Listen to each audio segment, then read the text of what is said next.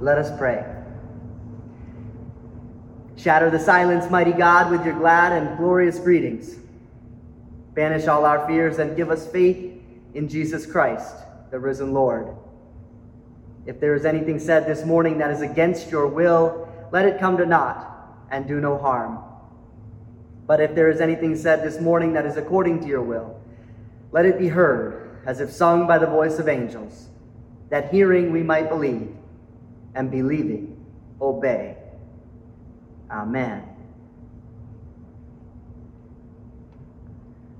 So, in my first year as head wrestling coach at Mount Blue High School, the high school I had graduated from only five years earlier, we boasted three eventual individual state champions, a state runner up, and several other state place winners. Ultimately, that team finished as Class A state runners up within striking distance of the powerhouse perennial champs. We were a really good team. But before the state tournament, our farm boys from rural Maine had a massive showdown to look forward to at the conference tournament, where we would face the Class B behemoth from the coastal town of Camden. Now, the week before the tournament, we faced off with them in a dual meet setting, and they embarrassed us. The score was so lopsided that I've spent the last 20 years trying to forget it. And yet, a sports reporter had the nerve to call me up and ask how I thought the conference tournament would go. Don't you dare write about how we have a chance to beat Camden, I told him.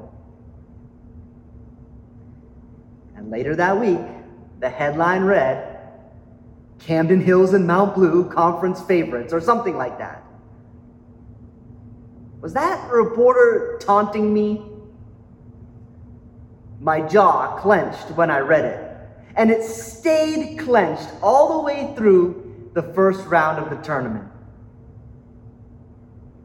Now, in wrestling, the wrestlers that aren't much good are called fish. They are called fish because they get out on the mat and they flop around. We only had three or four wrestlers compete in the first round. The rest had byes, but each and every one of them was a fish. pinned, pinned, pinned, and they wiped us out. We were wiped out. I called the team into the hallway before the next round started. That was a round, huh? This has been a year, huh? It has wiped us out.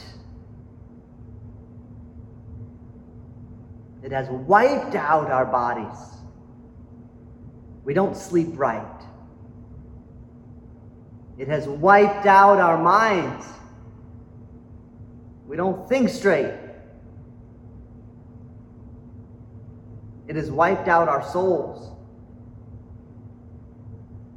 One blogger suggests there's a reason why you can't summon the energy for simple things.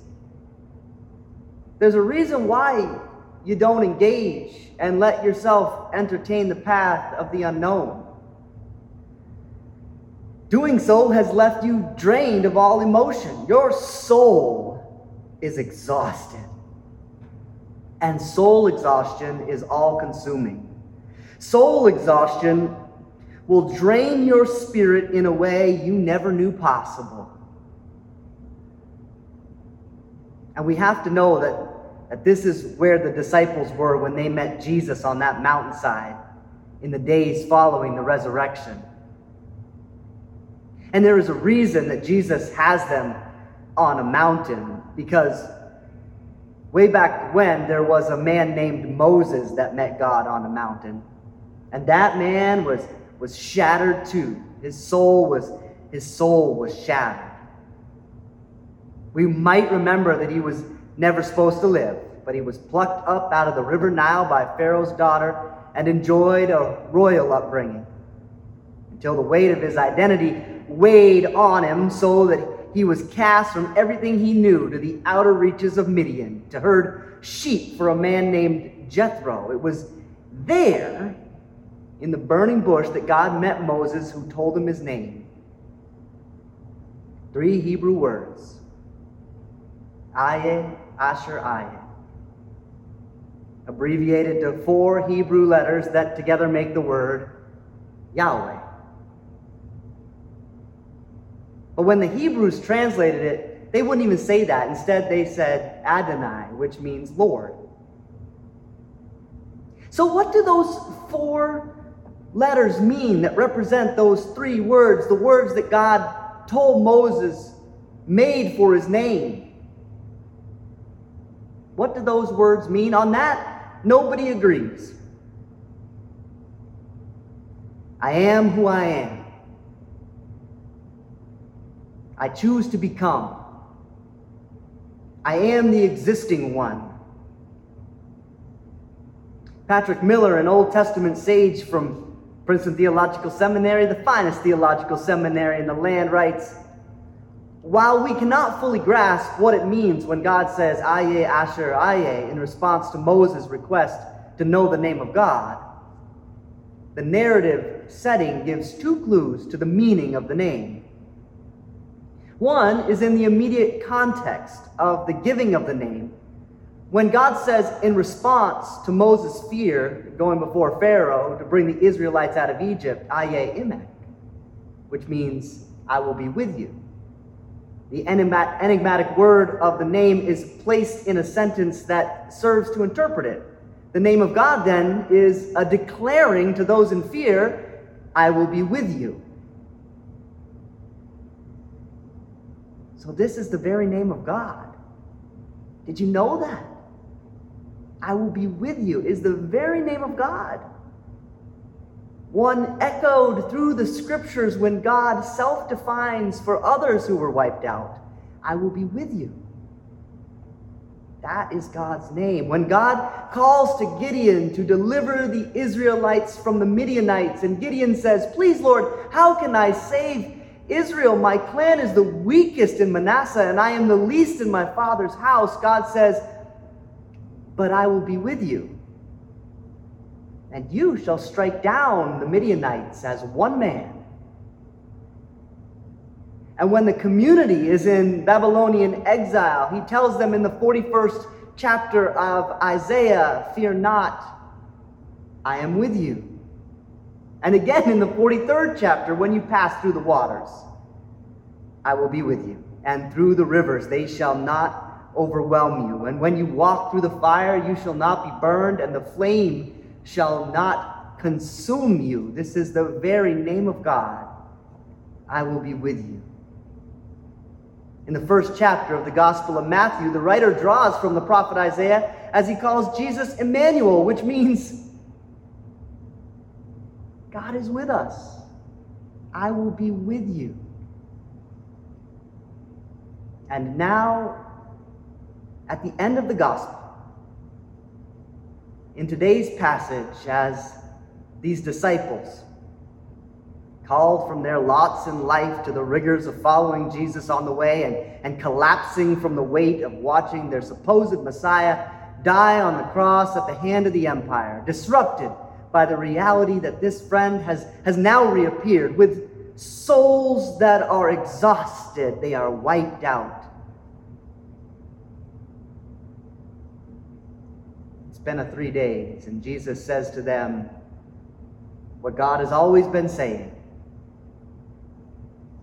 And remember, I am with you always, even to the end of the age.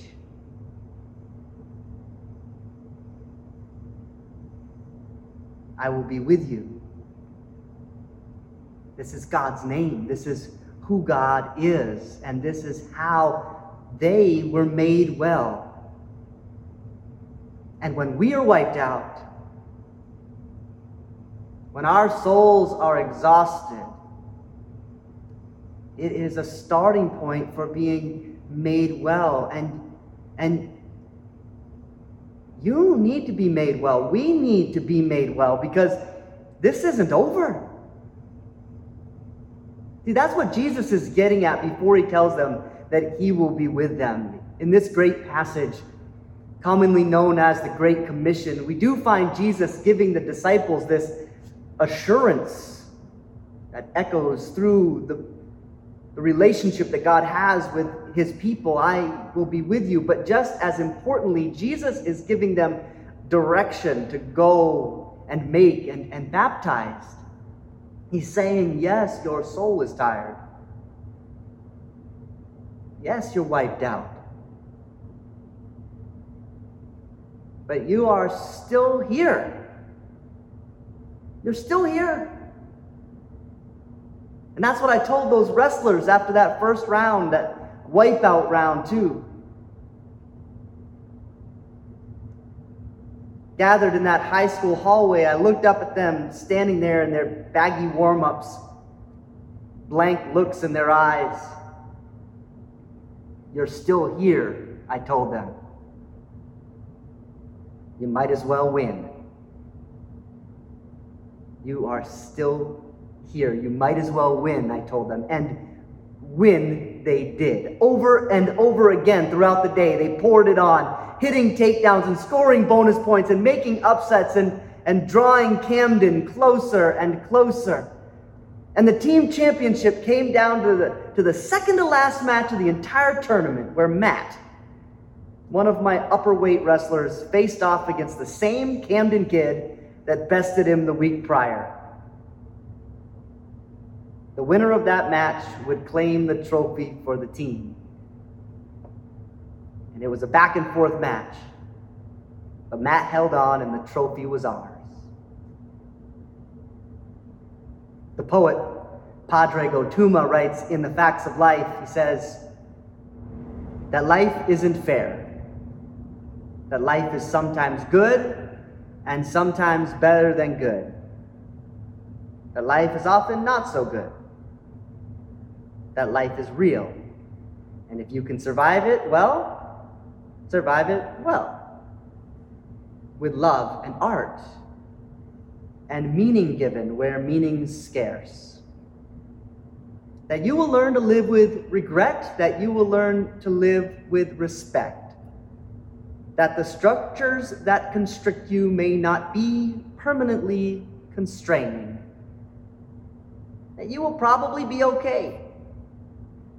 That you must accept change before you die, but you will die anyway.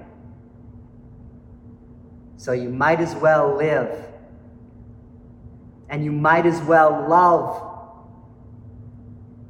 You might as well love. You might as well love. My family in Christ, you are still here.